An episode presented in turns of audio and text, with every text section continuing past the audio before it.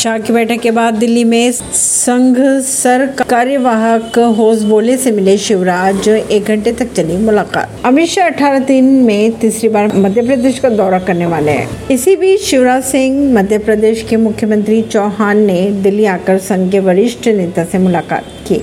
बिहार में संतोष मांझी ने कहा, नीतीश, सोचे कब तक जनता पर होगी गोलाबारी? महागठबंधन में रहने की क्या है मजबूरी? छह महीने में टेल स्ट्राइक की चार घटनाओं पर डीजीसीए हुआ सख्त इंडिगो पर लगाए तीस लाख रुपए का जुर्माना।